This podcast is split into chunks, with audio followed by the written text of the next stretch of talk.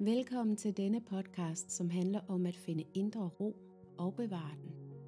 I en verden, som går hurtigere og hurtigere, glemmer vi ofte at stoppe op og rent faktisk bare nyde det. Og det største problem ved denne alt for hurtige livsstil er, at vi går glip af vores eget liv.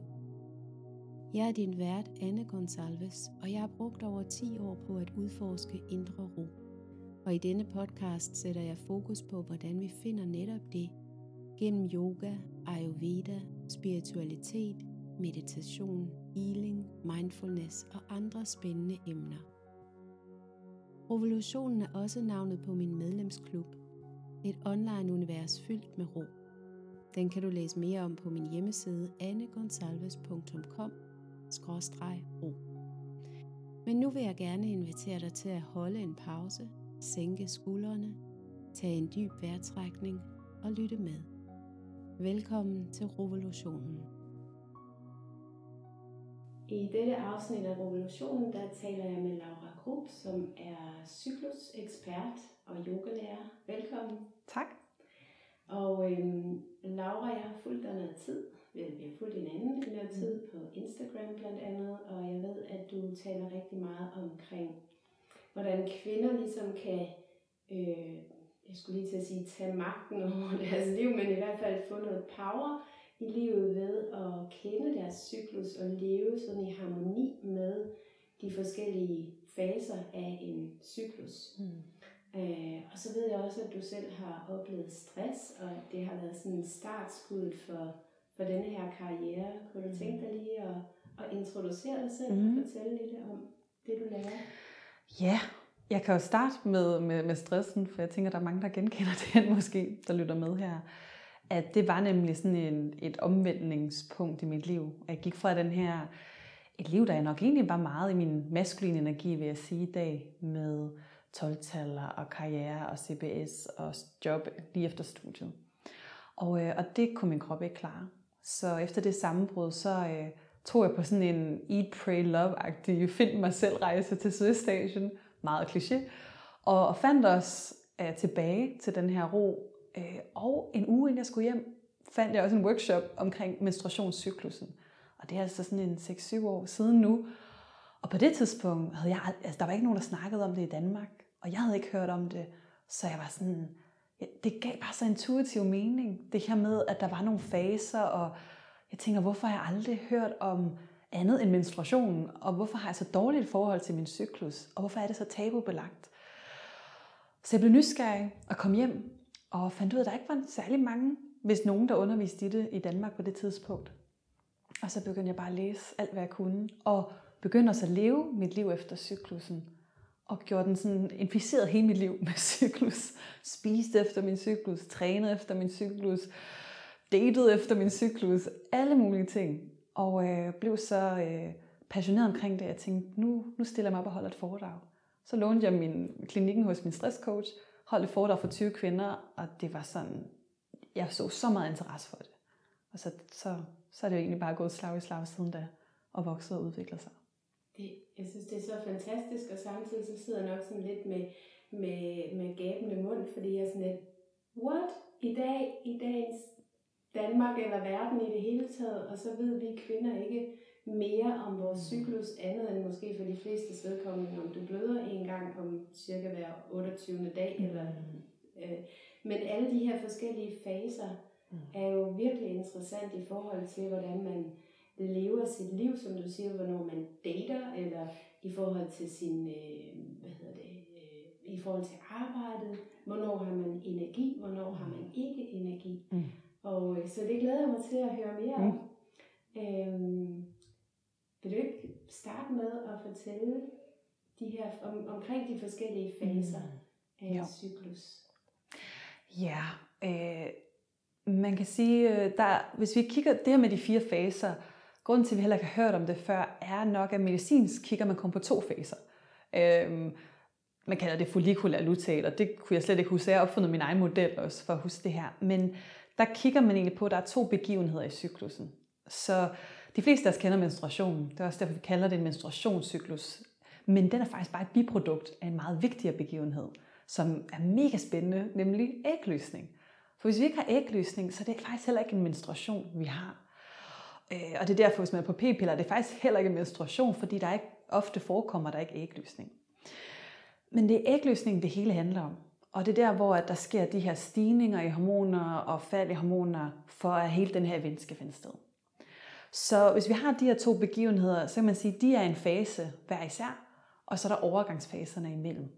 Og det er der, hvor det her med de fire faser kommer ind.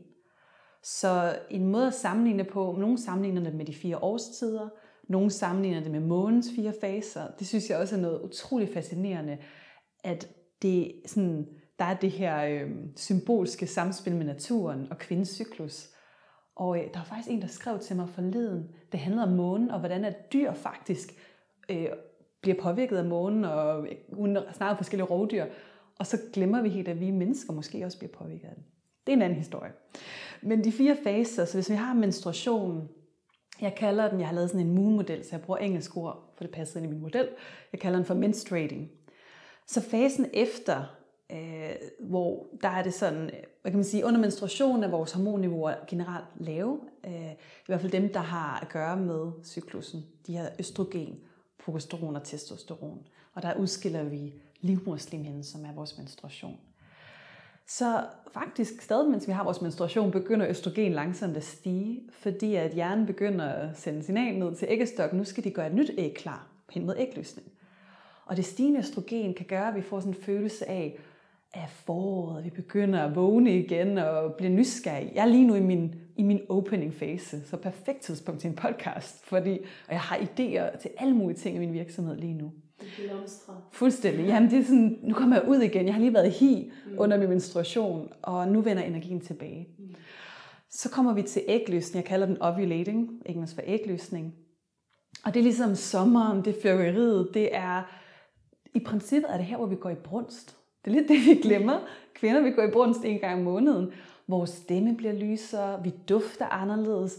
Vi bliver også tiltrukket af andre typer på det her tidspunkt. Går ofte sådan flere, flere sådan fertilitetsmarkører. Øhm, omverden reagerer måske anderledes på os. Vi kan føle os mere selvsikre, mere sensuelle, højere sexlyst, pænere hud. Der sker så mange ting. Og så efter det, så er det nogle gange, man kan føle, der kommer en grå sky ind. Fordi så kommer den, jeg kalder for nestingfasen. Og det er der, hvor mange kan føle, åh, at cyklusen er lidt tung, især i ugen op til menstruationen, hvor man kan opleve PMS og sådan.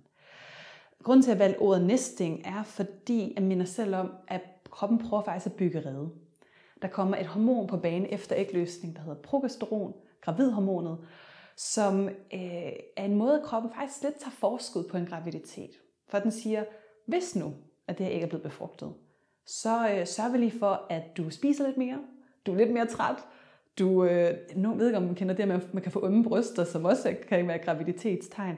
Altså, øh, vi bliver mere forsigtige. Ligesom at kroppen siger, hvis nu du er blevet gravid, så lad mig lige sørge for det her. Kropstemperaturen stiger også en halv grad, for at vi kan udvikle det her foster.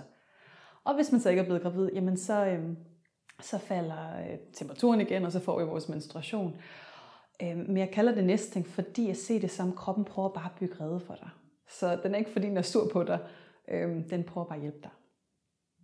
Det er så spændende. Ja. jeg tænker tit på øh, det her med, at hvordan vi også lever i et samfund, hvor især for kvinders vedkommende, øh, der var ikke tid til det der næsting. Mm. Vel? Altså slug lige et par piller, klem ballerne sammen, mm. og så øh, går tingene altså bare videre.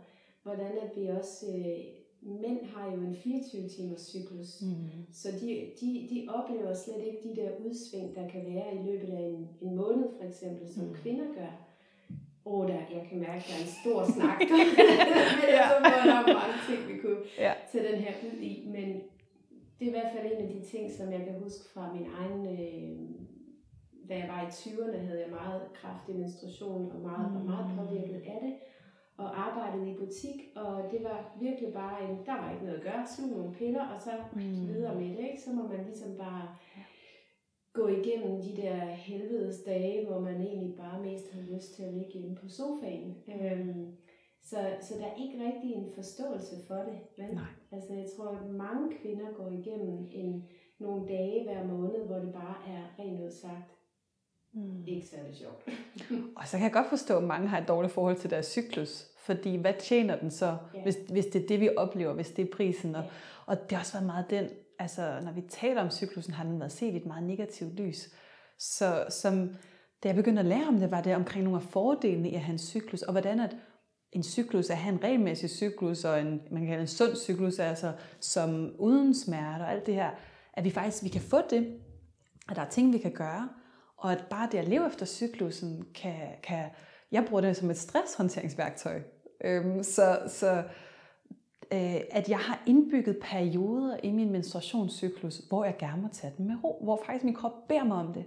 Og jo mindre jeg gør det, jo værre får min cyklus det.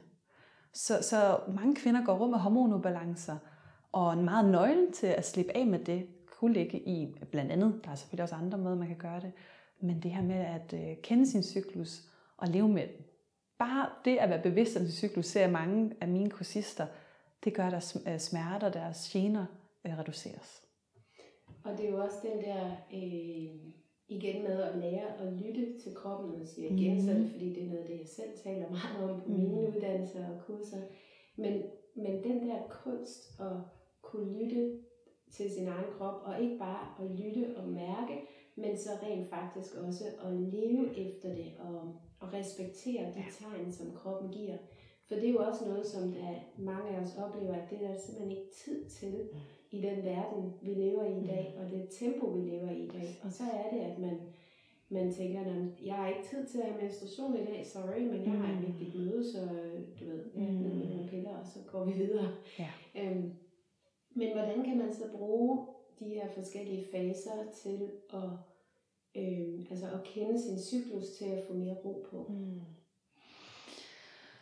Altså, jeg, jeg plejer at sige, at den, det vigtigste, hvis man skulle tage sådan, ja, hvad er det vigtigste, hvis man vil have mere ro? Det er, eller et, det jeg selv gør og lever efter, det er det her med at give sig selv lov, især i menstruating, altså menstruation, give sig selv lov til at øhm, holde fri, i hvert fald skalere ned her.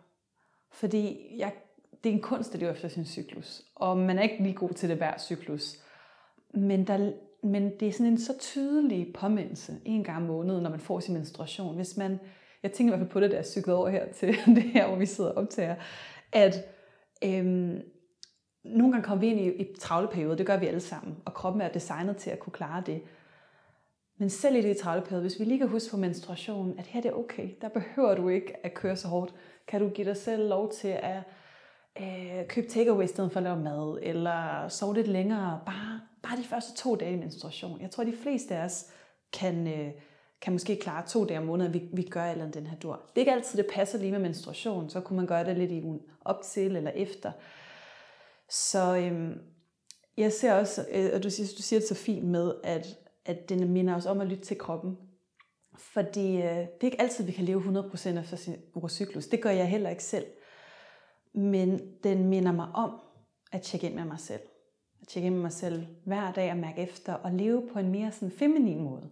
Det er også det sådan, jo mere jeg øh, begynd begyndt at huske på min cyklus, jo mere kvindelig føler jeg mig også. Fordi det er jo noget af det, der adskiller os fra mænd.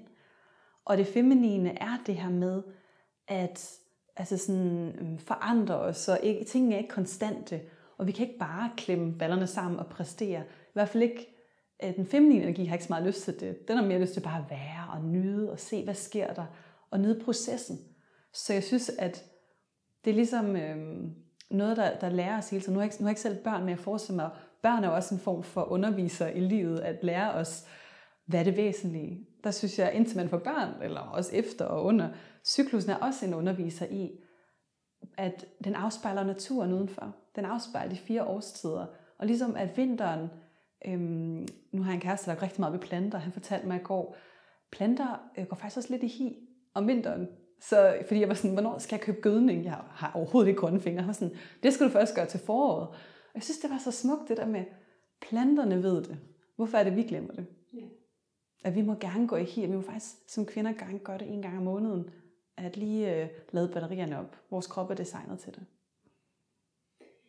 Så sådan rent praktisk, hvad, hvad gør du, eller hvad mm. underviser mm. du dine øh, klienter i at gøre for mm. at, at holde øje med, hvornår det er den tid på måneden? Så, så et rigtig godt sted at starte, det er jo det her med at finde ud af, hvor er jeg i min cyklus.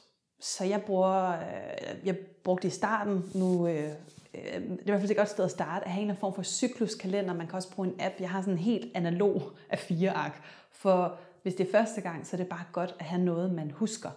Fordi det er en ny vane, man skal i gang med. Så det her med at tjekke ind med, hvordan har jeg det hver dag, og lære sin cyklus at kende. Der er lige sådan et opstartsforløb, hvor man lige lærer sin at kende, for den kan godt se lidt anderledes ud end en søster eller veninde. Så at vide, hvor er du din cyklus, er et godt sted at starte. Øh, personligt så lægger jeg det ind i min kalender, hvornår er menstruation, og hvornår er ægløsning.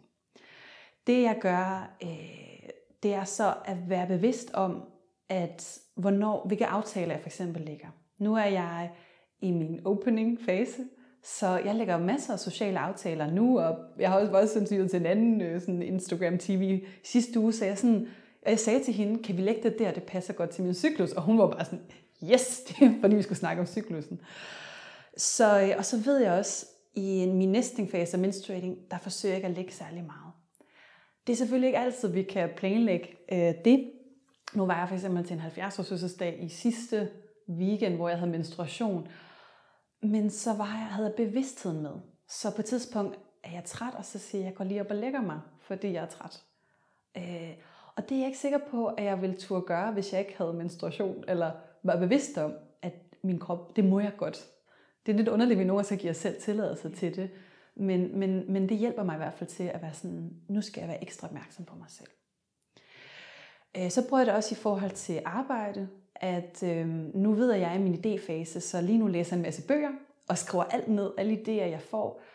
Jeg er sådan lidt i, i strategi, brainstormings-mode, hvor øh, i min nesting-fase, så kan det være mere sådan, øh, sidder og skriver, eller bygger hjemmeside, eller skriver kampagner. Alle de sådan lidt mere kreative udførelses, udførelsesopgaver. Så, så det er det der med, øhm, opening er nok mere i hovedet og idéer. Nesting er lidt mere nede i at få gjort tingene. Menstruating er sådan en pause, check-in. Ovulating er bare en fest. Ud og møder og altså være sammen med min kæreste og med familie og bare gøre ting, øhm, som jeg synes er sjove.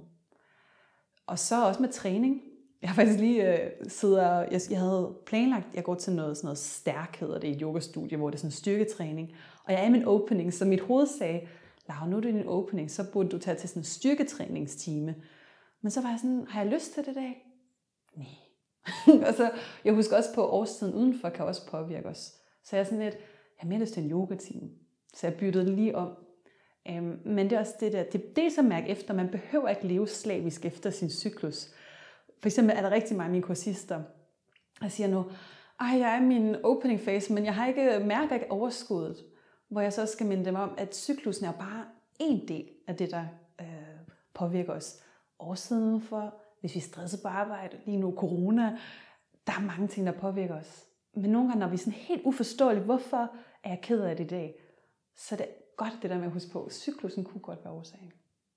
Jeg synes, det er interessant det der med at kunne skrive ned i sin kalender, i hvert fald de to mm. øh, punkter på måneden, hvor man ved, at der menstruerer man, eller man har ægløsning. Mm.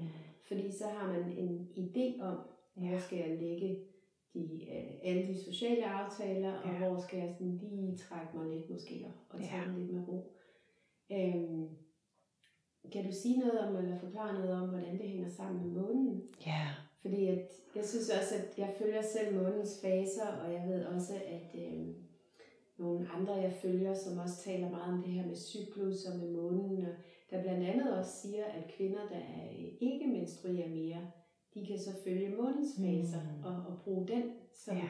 på den samme måde. Ja, og det anbefaler jeg også, fordi øh, der er jo faser i vores liv, hvor vi ikke menstruerer og har en cyklus. Det kan være, når vi er gravide, øh, efter overgangsalderen, eller når vi er på p-piller, er der mange, som stadig ikke har en cyklus.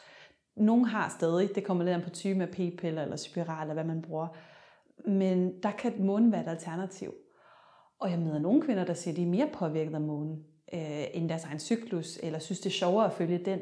Men principperne, det er det, der er dejligt, principperne er egentlig det samme. Men der ved nymåne vil så svare til menstruation. En tid, hvor vi kollektivt kan være lidt mere indadvendte, hvor fuldmånen kan være, at vi bliver lidt mere crazy, lidt lunatic, som man kalder det. Altså vi bliver bare sådan lidt mere overgearet. Og, øh, og det er det, man kan også genkende. Ægløsning kan jo også være sådan, ligesom noget dyr i brunst, er sådan lidt mere der. Og menstruation pff, kan være mere flad. Så man kan sige, det er rigtig interessant det der med månen. Nu, nu bevæger vi sådan lidt mere ud af det videnskab i hvert fald. Jeg har ikke set så meget forskning om det her, så det er lidt mere spekulativt, men, men for mange ringer det meget genklang. Øhm, der, der er flere ting. Altså man kan sige, at månens cyklus og kvindens cyklus er næsten lige lange. Det er ikke helt, men det kommer også, vi tager en medi, median af længden på kvinders cyklus, fordi alt fra, har jeg lige hørt, de nye tal var 28 til 34 dage. Nej, 24 til 38 dage, det er sådan, det er. Det plejer, jeg plejer at sige 21 til 35. Det er lige kommet nogle nye tal. Men i hvert fald, kvinders cyklus kan også variere, alt efter hvad der sker i vores liv. Men de er cirka lige lange, og man kan sige, at månens fire faser, øh, jeg kan også selv godt lide at kigge op på månen og se, hvor er min cyklus i forhold til den. Der er også nogen, der mener, at der findes noget, der hedder red moon og white moon, altså rød måne eller hvid måne. Hvor ligger din cyklus i forhold til månen, kan muligvis forklare noget eller afspejle noget i dit liv. Altså, at hvis du har en hvidmånecyklus, det vil sige, at øh, din ægløsning timer sig med fuldmåne, så følger din cyklus og månen jo faktisk de samme svingninger.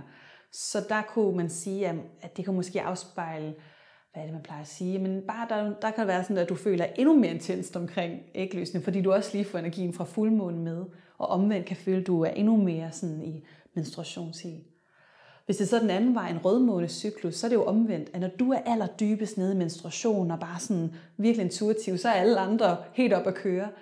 Øh, og modsat, når du er helt op at køre, så er alle andre lidt, lidt nede, eller i hvert fald påvirket. Men der kan også ligge nogle gaver i det, at der måske i rød, hvis du har en rødmånecyklus, at du så kan trække noget af det dybe visdom frem og bruge den der ekstra energi til virkelig at få det fortalt ud. Så man kan kigge på, hvor er jeg i mit liv? Er jeg igennem måske en stressfase? Så kan det være, at, at øh, månen på en eller anden måde ligesom hjælper mig i min cyklus. Eller omvendt er jeg et sted, hvor jeg skal ud med et budskab. Det er jo igen spekulativt, men, men man kan være nysgerrig ind og sige sådan, hvor, hvad afspejler det her? Måske ligger du midt imellem, det gør jeg lige nu. Jeg kan bare godt lide at følge med, både i den og i min egen cyklus, til at forstå, hvorfor er det, jeg reagerer, som jeg gør. For jeg tror, det er det, mange kvinder, vi kan blive frustreret over det feminine, fordi det så kan være, føles uforudsigeligt. Men måske ligger der nogle forklaringer. Så, så, og det kan personligt kan det give, eller ikke personligt, jeg oplever også hos mine klienter, bare det at forstå os selv kan give ro. For når vi ikke forstår, og vi føler os uregerlige, kan det øge uroen. Men bare det at vide, jeg er helt normal. Der er ikke noget vej med mig. Så falder nervesystemet til ro. Jeg tror også, det handler også rigtig meget om accept. Ja. Øhm, og øh, især hvis man som kvinde gerne vil leve et meget, hvad skal man sige, sådan regelmæssigt, hvor der ikke er nogen udsvingninger, som de fleste, eller mange kvinder i hvert fald, oplever, kvæg det, at vi har de her hormonudsving, øh, som kan variere meget i løbet af en måned. Mm. Øh, så denne her accept af også, at jeg, igen, så for mig i hvert fald personligt, så kommer det meget, øh, hænger det meget sammen med den måde, vores, hele vores samfund er skruet sammen på, ikke? og den her forventning, der ligger fra samfundet, og måske fra arbejdsgiver, eller øh, fra andre om, at, at så fungerer det på denne her måde, og, og tingene kan køre i samme rytme. Samme høje tempo, mm. hele måneden ud. Hvor der ikke er plads til de her udsving. Der er ikke plads til lige et par dage at sige, hey, nu har jeg altså menstruation, nu, nu lægger jeg mig lige ned, eller noget. Mm. Så for at vi som kvinder også ligesom skal kunne leve med det, så, så kræver det også rigtig meget accept, og det skal man jo også ture som kvinde at gå forrest med ja. og sige, hey, jeg har ja. altså en accept af, og jeg kender nu min krop ja. så godt, ja. at jeg kender de her forskellige faser. Ja, og jeg, jeg bliver så rørt hver gang nogle af mine kursister fortæller mig i vores communities de her aha-øjeblikke, hvor de selv begynder at omfavne sig selv og rumme sig selv. Og jeg synes, det er så smukt, fordi det skaber ringe i vandet. Der var en af mine øh, kursister, der fortalte, at hendes fireårige datter var kommet hen til hende og sagt, mor, vi må altså gerne slappe af, eller et eller andet den dur, fordi at hun var begyndt at vise sin datter, at det er okay under menstruationen at slappe af. Øh, og det gælder både mænd og kvinder. Altså vi også lærer vores teenage døtre og øh, drenge, at hvordan kvinder fungerer. Og det, som jeg er i gang med at lære noget om, der hedder noget med de tre principper, som er sådan en forståelse af vores sind. Og jeg synes, det går op for mig, hvor meget det hænger i tråd med cyklusen, fordi det er også noget, jeg bruger også til, sådan, til bekymringer.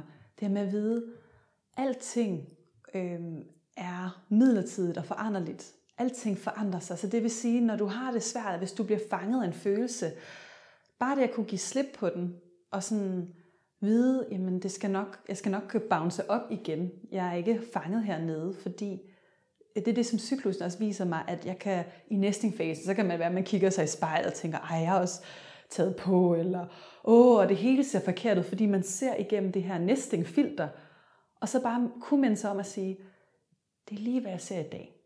Det er jo, det er jo selvfølgelig, at hele min virkelighed farvet af det, men om to uger har jeg ikke løsning. Så det kunne være, at det så anderledes ud. Og det kunne være, at jeg ikke skal tage det helt alvorligt, alt det, jeg oplever lige nu. Ikke at jeg ikke skal stole på min intuition, men øh, hvad nu hvis, at virkeligheden ser anderledes ud om en dag, om en uge? Og, og bare det kan give sådan en ro i øjeblikket, når man, uanset hvad man går igennem, at alting forandrer sig.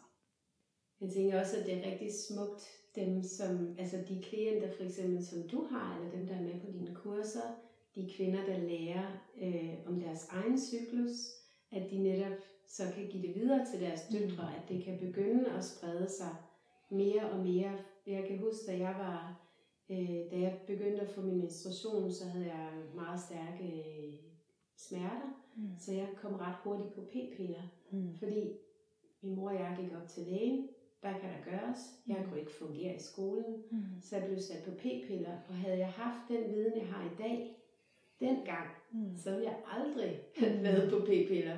Ja. Øh, men det tog smerterne, så det løste mit problem. Øh, mm. Øh, men det er da også en af de ting, jeg i hvert fald vil give videre til min datter, når hun en dag kommer dertil, mm. at, at p-piller det ikke er, mm. i hvert fald ikke noget, jeg vil anbefale. Nej. Øh, men mm. vi kan måske snakke lidt om ja. Prævention, og det, hvordan det jo faktisk yeah. går ind og laver sådan en kunstig yeah. styring af systemet. Ikke? Ja, eller faktisk fjerner styringen af systemet, ja, lukker ned for den. Og ja, prævention er et kæmpe emne, og jeg ja. kan snakke rigtig langt om det, men altså, øh, jeg er også, øh, i forhold til det her med, det ligger mig også virkelig meget på sinde, det her med at give teenagepiger en anden oplevelse, en anden historie. Altså tænk den første dag, du får din menstruation, hvis du får en positiv fortælling om, tillykke, du har fået menstruation, og det her det er vildt fantastisk. Du har det her værktøj, der kan guide dig, din adgang til din intuition og en, hvad kan man sige, en, en status på dit helbred og den her gave og dine fordele og ting, at mænd ikke engang har det. Altså, i hvert fald når jeg sidder og fortæller mænd om alt det her med cyklusen, så bliver de ofte misundelige. Det er jo en helt anden modsætning, hvad vi ellers har været fortalt. Så jeg arbejder på en guide, der er på vej til, til jeg tænker, man skulle være til teenager, men, men jeg tror, jeg skriver den til mødre og fædre. For jeg synes også, vi skal inddrage mændene i det her. Øhm, for, for jo mere de forstår, jo, jo bedre kan de også øh, formidle det videre. Og også en, en præventionsguide, for jeg får så mange spørgsmål til det. Jeg kunne snakke rigtig lang tid om p-piller og monospiral, og jeg har også en holdning til det. Jeg, generelt synes jeg dog, at man må bruge lige det, man har brug for, for vi er alle sammen forskellige. Så der findes ikke én løsning, der passer til os alle sammen. Og for nogle kvinder fungerer p-piller eller hormonspiral super godt, så skal man fortsætte med det. Jeg synes bare, at vi har brug for mere oplysning omkring det. Fordi... Det er jo det, vi ikke... Altså, det, det er jo de fleste får det jo ikke at vide. Nej. Man, man, får, man, man vælger en eller anden form for prævention ja. for netop at have prævention. Og med ja. det, altså, hvad er målet med ja. det? Men ja. ikke nogen måske så meget en viden om, hvad det egentlig gør ja. med kroppen. Ja, og jeg læste den her fantastiske bog, der lige er udkommet, øh, der hedder This is Your Brain on Birth Control, hvor der er en amerikansk forsker, der øhm, hun, hun forskede i, hvordan kønshormoner påvirker vores hjerne. Og alt det, mens hun sad og forskede, så tog hun en p-pille hver eneste dag. Og lige pludselig, da hun, hun har fået børn, og hun skal ikke længere være på prævention, så stopper hun det, og så opdager hun efter cirka 6 måneder, at hun for, forandrer sig. Pludselig begynder hun at lyst til at høre musik igen. Hun får lyst til sin partner seksuelt. Hun, og bare sådan, hun begynder at se verden i farver og kigge fra sådan sort-hvid eller sådan en kedelig sang på pladespilleren til lige pludselig alle sange. Og så var hun sådan, hvad, hvad, hvad søren sker der her? Og det er jo op for hende. Selvfølgelig, hvis kønshormoner påvirker vores hjerne og styrer vores sex, og humør og hvem vi er tiltrykket af, jamen så påvirker p-piller det også, når vi tager kunstige hormoner hver dag.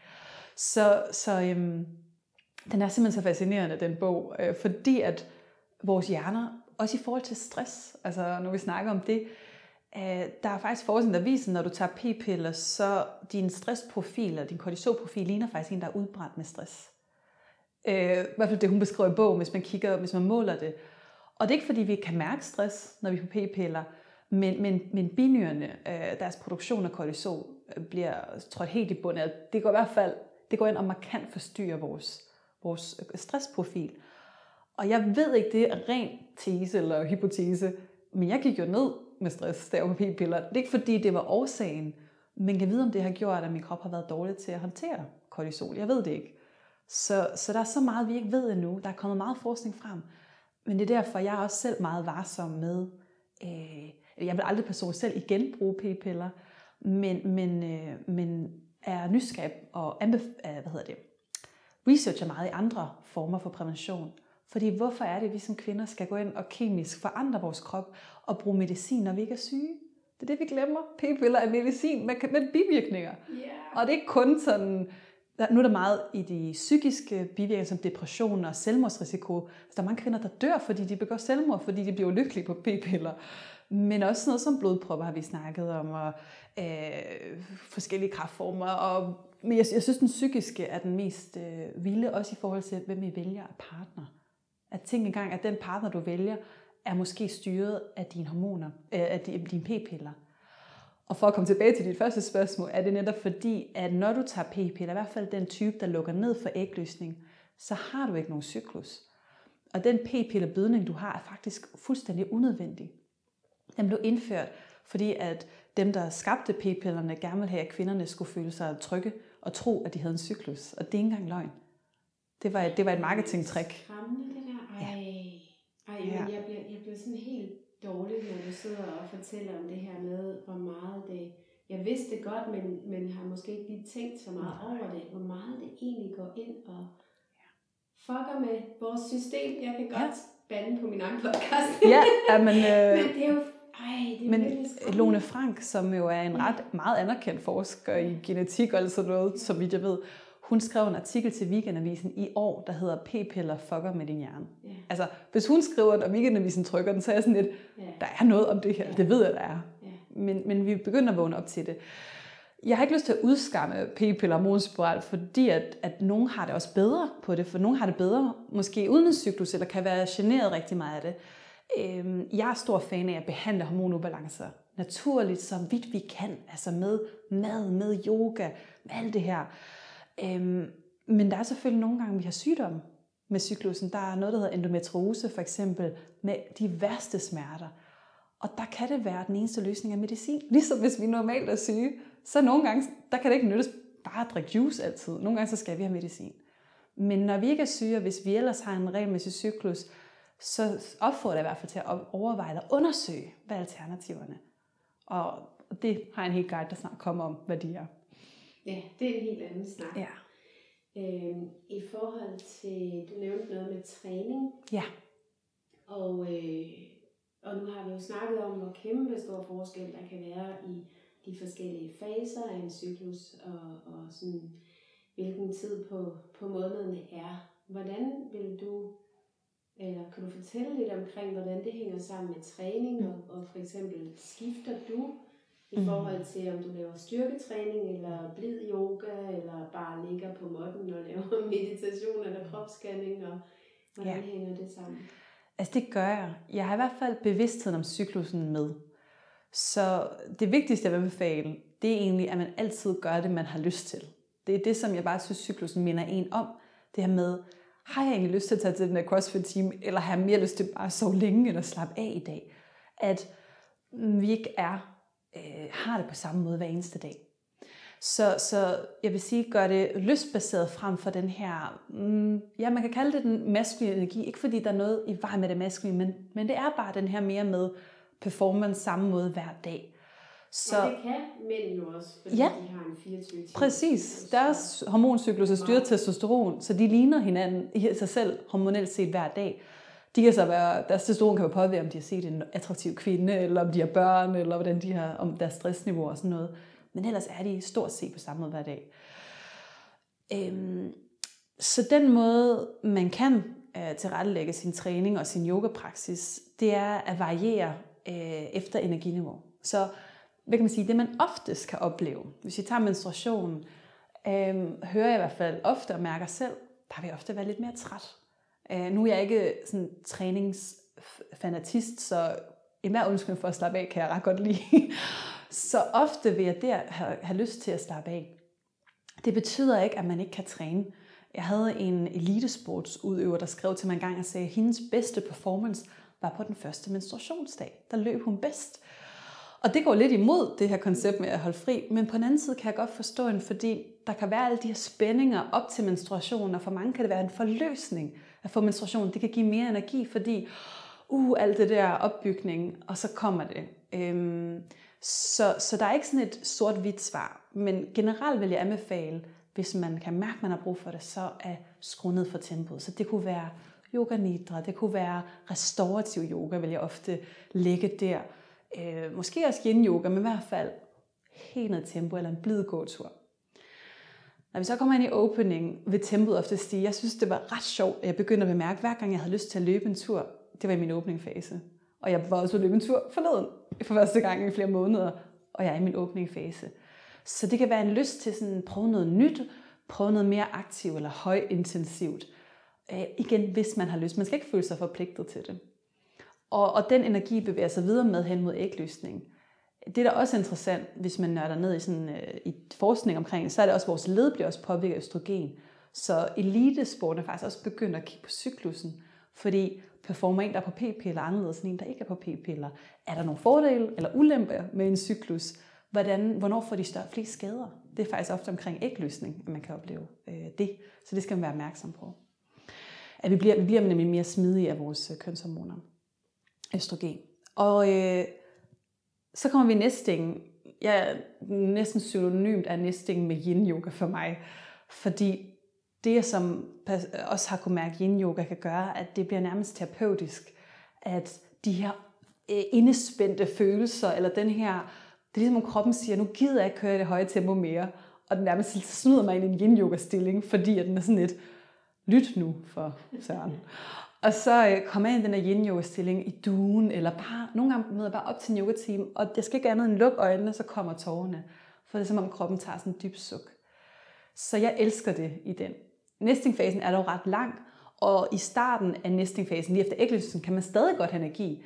Og jeg så engang i forskningsstudiet, der sagde, at du faktisk du forbrænder mere fedt øh, i din næstingfase, så hvis du lægger noget, noget styrketræning her, det kan også nogle gange være det, man har brug for til. Vi har forskellige måder at forløse vores følelser. For nogle er det en indstilling, for andre er det en bokseteam. Så, så vælg det, der sådan taler til dig her. Jeg vil sige, nesting og menstruating, virkelig tjek ind, hvad har jeg, hvad har jeg brug for? Opening og ovulating, der kan du godt være lidt mere, der er din krop er lidt, du er lidt mere robust, eller du er lidt mere sådan lidt, jeg prøver lige det der, eller jeg prøver at tage til den der, vi er også ikke lige så bange for at kaste os ud i nye ting, hvor i næsting, der er vi mere forsigtige. Der er, uh, det vi kender, det der er trygt, yoga hjemmefra, eller hvad det nu er. Det lyder jo også meget, jeg kan godt lide, at du har valgt det der ord næsting, fordi yeah. det giver ligesom bare et indtryk af, af det hele. Ja, hvordan vil du bygge redde for dig selv, hvis du skulle bare... Jeg ser, ser som en lille fugl, der skal man bygge redden til, til den her, til ægget, der skal sådan gøres klar til... Så ja, og hvordan vil man gøre det træningsmæssigt? Det vil jo nok være med at tage den med ro. Med ro. For det er jo en... Kroppen gør klar til en graviditet. Øh, så hvis man har prøvet at være gravid, ved man, at du skal måske ellers intuitivt prøve kroppen at guide dig til det, der vil være en god beslutning her. Og jeg synes også, at det er noget af det, der er så smukt for øh, når vi taler nu om cyklus, at vi kvinder har mulighed for at opleve den helt naturlige trang, kan man sige, til, til forskellige tempi i mm. løbet af en måned. At vi, du har jo, vi har jo alle sammen naturens og årstidernes cyklus, hvor det jo for de fleste i hvert fald giver sådan en helt naturlig god mening, at man er mere udadvendt og, og meget mere aktiv, måske der om sommeren, hvor vi, vi har de lange lyse aftener, og solen er fremme, og der er den her dynamik. Og nu bevæger vi os ind i yin-fasen af året, mm. den, den dybe, mørke vinter, og ja. de fleste har, har sådan en helt naturlig trang til at lige sænke tempoet og kigge lidt mere indad, mm. man bliver lidt mere hjemme måske. Øhm, men hvor smukt egentlig også, at vi kvinder har mulighed for at opleve det Ja. hver eneste måned. Yes. Og så kan det være nogle gange, at man kan tale om, at det kan være lidt øh, sådan, øh, ikke lige så hensigtsmæssigt, at man, øh, hvor man sådan, ah, ikke lige den her måned. Ja, ja. Men alligevel, hvis man sådan overordnet set kunne, kunne have en forståelse af, og så øh, og en respekt for, hvornår Mm. man har hvilken fase, Mm. så tænker jeg også, at det kunne give meget mere ro. Det er, sådan, sådan har jeg det i hvert fald. Og, og jeg synes, det bliver så smukt og så skønt, og kan også give ro i vores forhold til os selv. Fordi at, hvor mange kvinder ikke kan have det svært med deres kroppe, eller synes, den er irriterende. Og det der med at se, jamen, øhm, min krop forandrer sig, og det er okay. Og jeg, jeg synes, den der sammenhæng med naturen, det er bare så smukt, at ja. Ej, jeg havde, jeg havde nogle pointer til det, du lige sagde, men jeg har glemt den, men jeg er bare sådan, jeg, jeg sidder med mine arme op og sådan, yes. Helt enig. Men øh, jeg kunne godt tænke mig at høre lidt mere om mad, også, fordi det nævnte du også. Hvordan kan man bruge maden i forhold Mm. til de forskellige faser? Det er så spændende. Altså, der er to principper, man kan følge. Det ene det er med tilberedning, og det andet det er med fødevarer. Øh, jeg vil sige, inden jeg, inden jeg går i dyt med dem, så det der er det smukke ved, jeg kalder det cyklusmad, det er, at det ikke som sådan en kostretning. Fordi jeg ønsker, i hvert fald ikke, cyklusen skal ikke medvirke til mere stress. Og og jeg synes, der findes en nok, nok forvirring derude. Så jeg er langt mere sådan, jeg har nogle, kan, der er en, arbejder efter nogle principper, men det vigtigste er egentlig, at man mærker efter, hvad man har lyst til. Og, øh, og vores, vores øh, appetit forandrer sig i løbet af cyklusen. Østrogen virker appetitdæmpende, progesteron virker appetitøgende. Så, så bare der, der kan være noget i mængderne også, hvor meget man bruger for at spise. Og vi craver forskellige ting, altså alt efter hvor vi er. Nå, men jeg kom fra de her to principper. Den første, det er med, med tilberedning. Så nu bevæger vi os lidt over i sådan en traditionel kinesisk medicin, og de arbejder meget med mad til hele ubalancer. Og der snakker de meget om tilberedning. Altså, hvor varm er maden? Det gælder også altså, kolde drikke versus varme drikke, at det kan påvirke os forskelligt. De fleste kender det der med en, en iskold vand. Altså, kroppen reagerer jo på det. Det er vidunderligt på en varm sommerdag. Ikke det dræste, når du sidder ude for i kulden. Der har vi mere lyst til en kop varm te. Det samme med, at om efteråret, og nå, det var det, jeg var ved at sige lige før. Altså efteråret og vinteren, den er så intelligent, og det bliver mørkere, og, og vi tror, vi skal have tændt lys og, og klokke videre. Nå, øh, efter har vi lyst til supper, gryderetter. I går aften spiste jeg jordskokkesuppe. Jeg sagde til min kæreste, skal vi ikke lave jordskokkesuppe? Det er sådan efterår. Det er ikke lige det, man kaster hænderne ud efter om sommeren. Men det påvirker også vores krop. Da jeg tog min øh, yogaterapiuddannelse på Bali, og vi havde om det, der hedder vandelementet og jordelementet, så var det meget, vi skal grounde os, så du skal, vi skulle spise varm mad. Så vi gik ned og bestilte pumpkin soups og kitchery og dal. Og det føles helt underligt at sidde i det der varme Bali vejr. Men kroppen faldt til ro. Kroppen blev simpelthen så rolig, så når vi har tilberedt maden, så er det jo fordøjet på, eller hjælpet til at blive lidt mere lettere for kroppen at fordøje, så det giver også ro. Det er derfor, jeg ikke er kæmpe fan af raw food, men mindre det er i opening og ovulating fasen. Så man kan variere det af menstrual nesting, tænk i efterårs vintermad.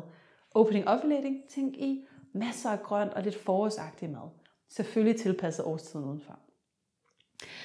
Så en ting er tilberedningen øh, og mængden, men det andet er så også, hvilke fødevarer. Og øh, jeg har lavet mig inspirere både af en, der hedder Alisa Vitti, hun øh, har sådan en, hvilke fødevarer, så kiggede jeg på den, den passer ikke så godt til det danske supermarked. Og så havde jeg hele min traditionelle kinesisk medicin, bibel over mad, og så begyndte jeg at, at passe det ind og også undersøge, hvad har kroppen egentlig brug for i de forskellige faser. For eksempel, hvad har vi brug for for at danne progesteron? Der er jo blandt andet brug for B6 og forskellige B-vitaminer. Øh, så, så der er sådan noget som kikærter, for eksempel godt på det tidspunkt, og jeg kan ikke huske, hvad ellers er lagt ind.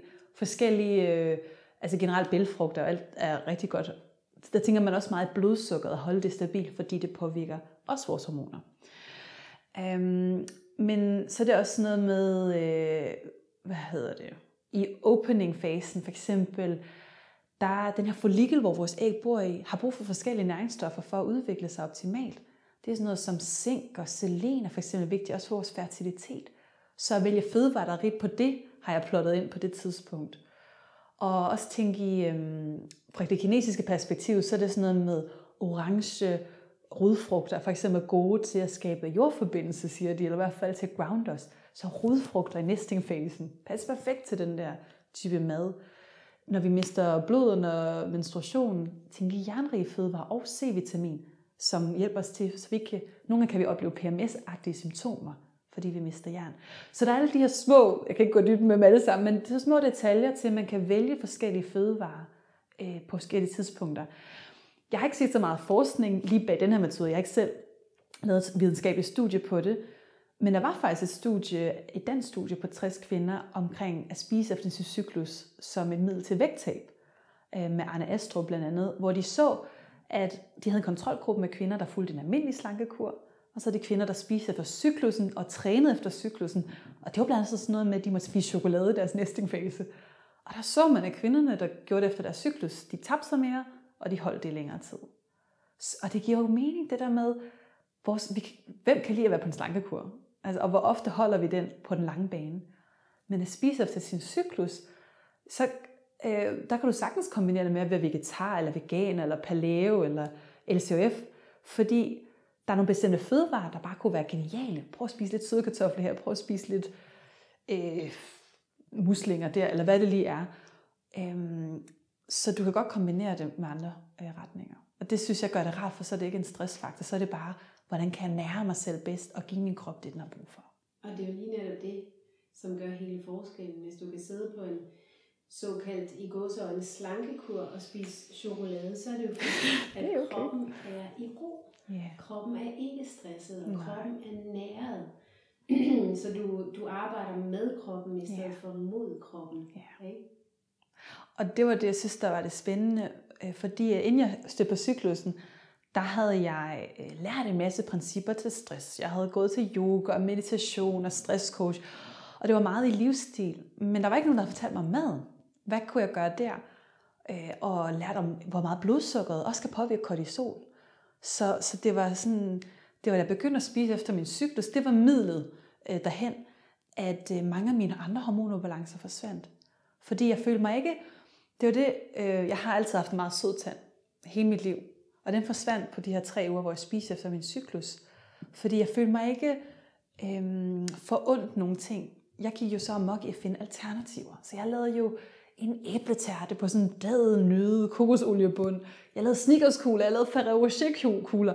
Og jeg var sådan, nom, nom, nom, jeg fik spist alt det her. Jeg følte mig slet ikke, at jeg manglede noget. Men min krop kunne bedre lide det, fordi jeg gav den noget, der havde mere næring end en Snickers bar eller en marbuplade. Ja. Og så på den måde, jeg er ikke en fan af sådan restriktioner eller sådan forbudte ting, og jeg tror på nydelse mere end det. Så, så jeg spiser også masser af chokolade.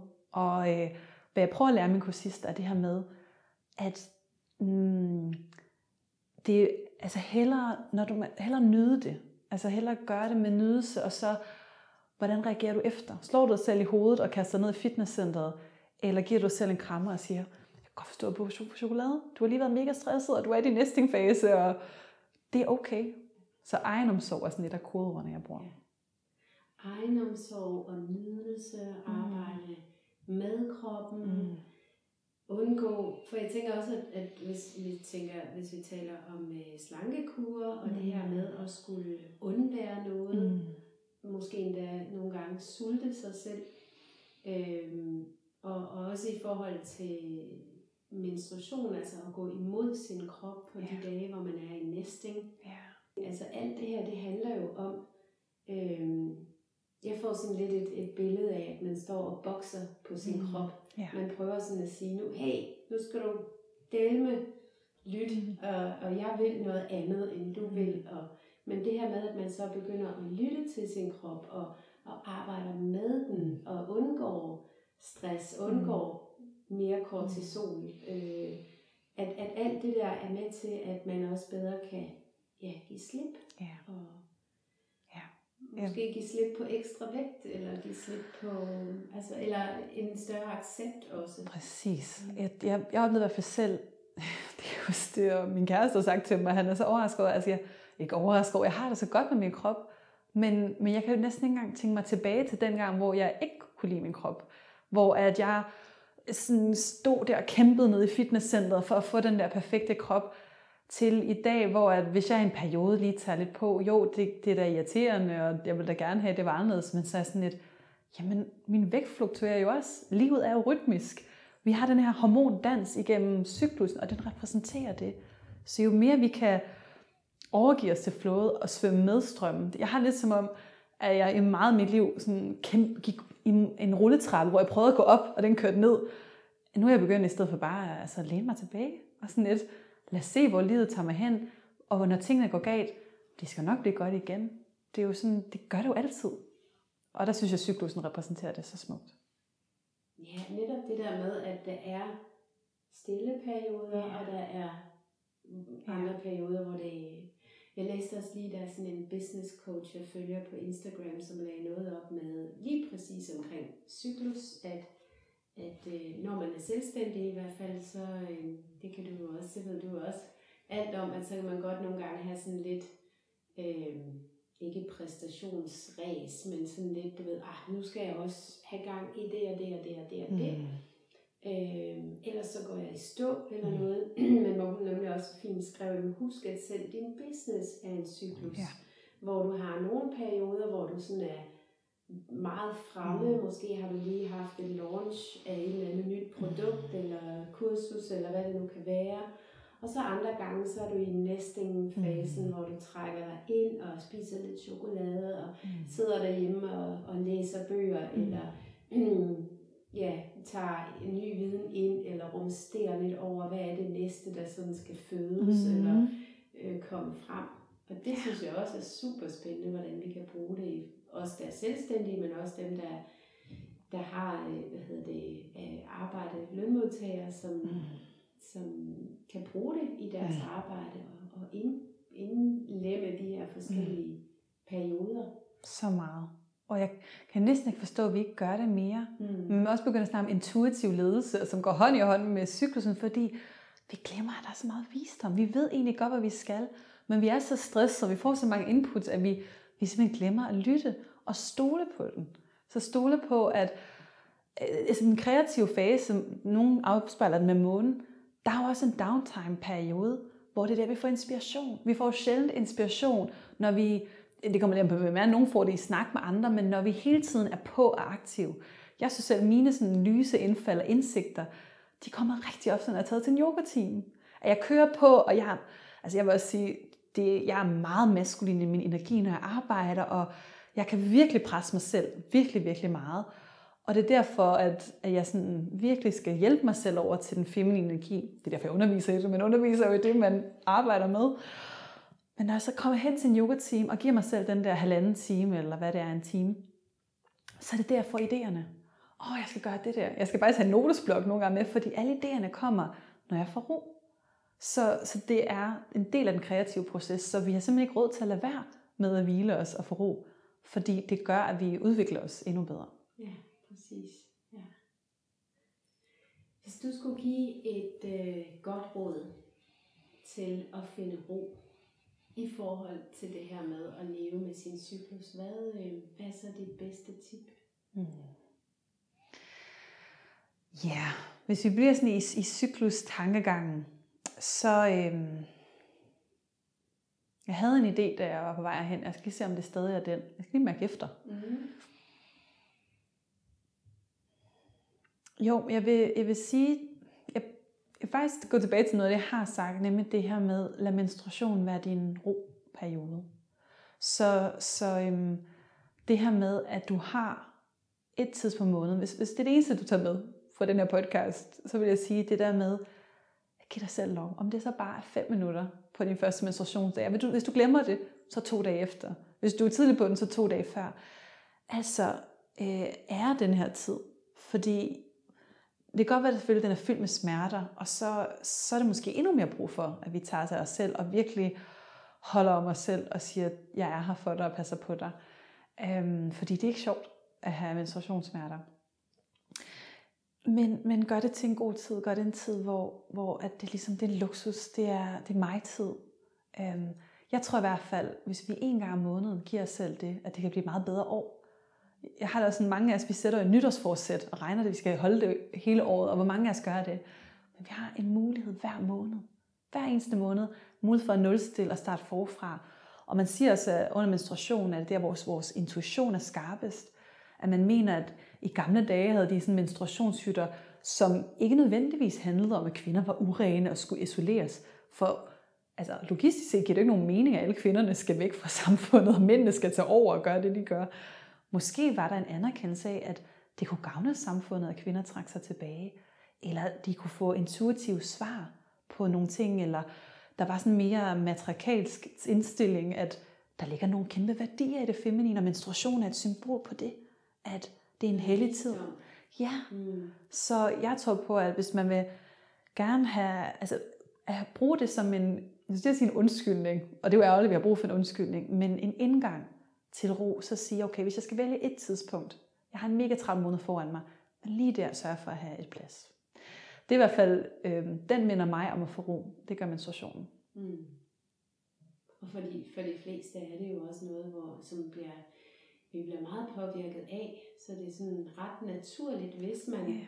lytter til kroppen, at den lige siger, hey, nu ned på sofaen. Og hvor er det fantastisk, at vi har en krop, der er så intelligent ja. og fortæller os det. Vi er så bare, jeg, og jeg, jeg har den største respekt for alle kvinder, der synes, det er svært, for det synes jeg også selv. Fordi vi bliver fortalt det modsatte mm. fra omverdenen. Vi bliver fortalt, at værdien ligger i at, at kunne det hele, og reklamerne fortæller os det, at du øh, kan bare putte en tampaks op, og så hvide bukser, og så kører det ud af. Og jo, vi kan det godt som kvinder. Vi kan sagtens. Men er det det, der tjener os? Og det vi har brug for at lyst til? Ja, man kan også spørge, hvorfor? Ja. Ja, hvorfor, hvorfor skal vi kunne det samme hver dag? Og hvis mændene er sådan, skulle vi så ikke give dem noget andet, noget modspil? For jeg tror også, mændene har også brug for, at vi også giver dem den omsorg og viser, altså er det her, lever i vores feminine energi, det er jo det, de bliver tiltrukket af, om vice versa. Øhm, så jeg, jeg, jeg siger ikke, at cyklusen kan give svaret på alt, men en del af det. ja, jeg synes bare, at den er, jeg bliver mere og mere fascineret af den, når jeg har arbejdet med den i syv år nu, og jeg elsker at sidde og i sådan nogle her samtaler og kunne se sådan alle de her facetter, som jeg også selv lynhurtigt glemmer i en trav og maskulin betinget hverdag. Så spændende. Mm. Tusind tak for alt det, du har delt. Selv tak. Tusind tak, fordi du lyttede med til Revolutionen. Hvis du vil læse mere om mit online-univers, yogauddannelser og yoga-retreats, og tidligere afsnit af podcasten, så klik ind på min hjemmeside annegonsalves.com.